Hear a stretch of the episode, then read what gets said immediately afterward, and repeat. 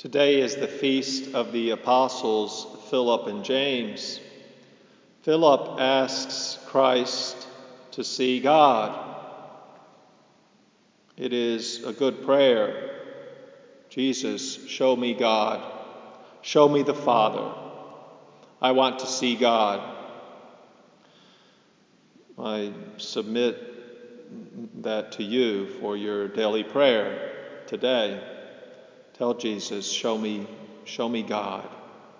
Show me the Father. Show me yourself. Because Christ responds to Philip rightly saying that he and the Father are one. Whoever has seen me has seen the Father. So we could alter Philip's prayer a little since we don't have Christ standing before us as Philip did. He saw Christ in the face and gave testimony to his firsthand witness. But we could tell Christ, Show us yourself, Lord. Show yourself to me, Lord. This is uh, reminiscent of the words of the blind man to Christ. He says, Lord, the Lord says, What can I do for you? Lord, and he says, Lord, that I may see.